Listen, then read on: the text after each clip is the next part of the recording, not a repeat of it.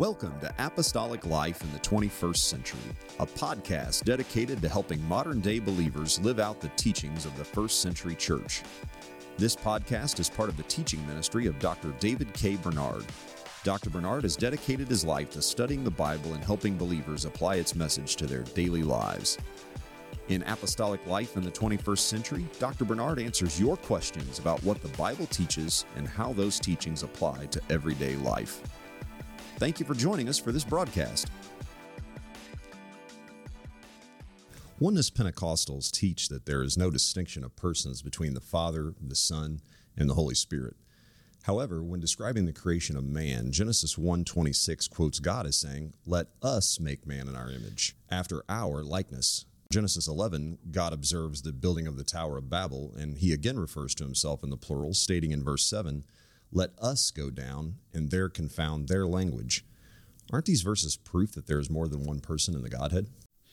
Well, thank you for that question. Let me start off by saying yes, Oneness Pentecostals believe that there is one personal God.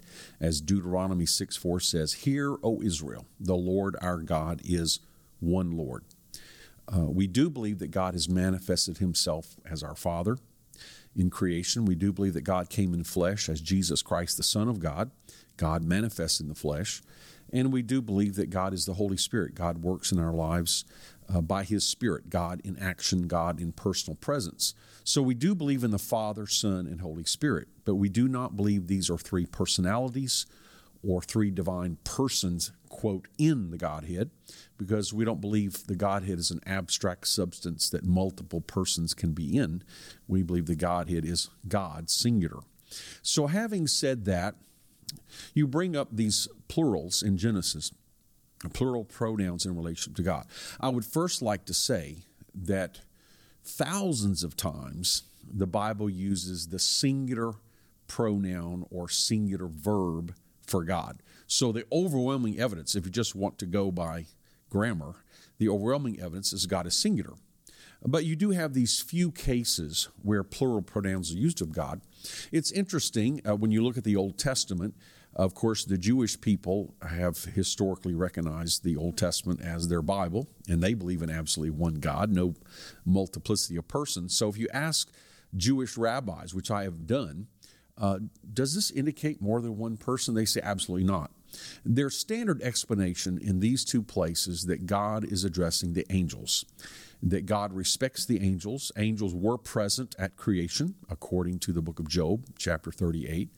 Um, the angels did not participate in creating; God created alone, but uh, they were present. And so, they um, what the Jewish rabbis say is that God always includes His agents or His friends, um, His associates in His plans uh, even humans. And so in this case, he informed the angels that I'm going to create someone who's going to be like us.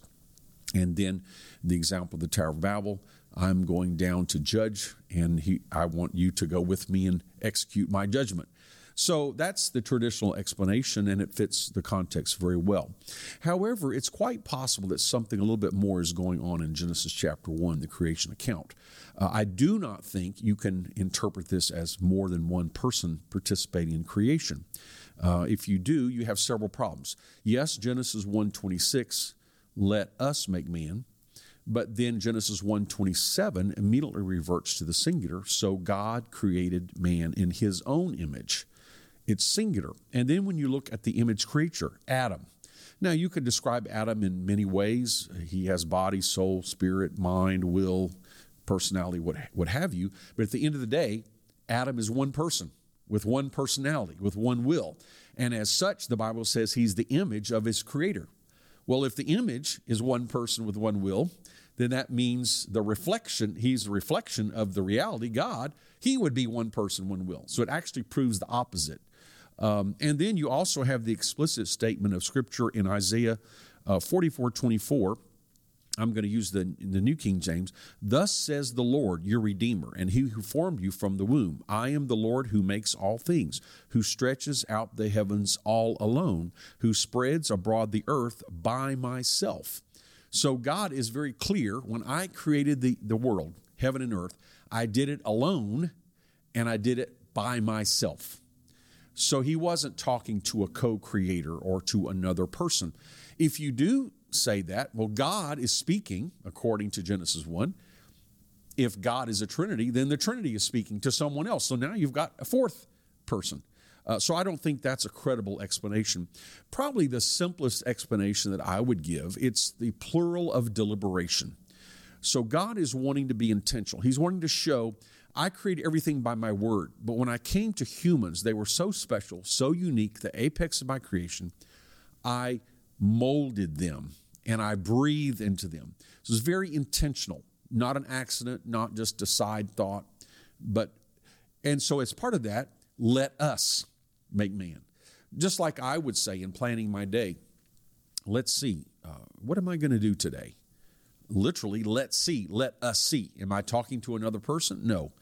Am I a split personality? No. I am deliberating. And in fact, Ephesians 1:11 says God works all things together after the counsel of his own will.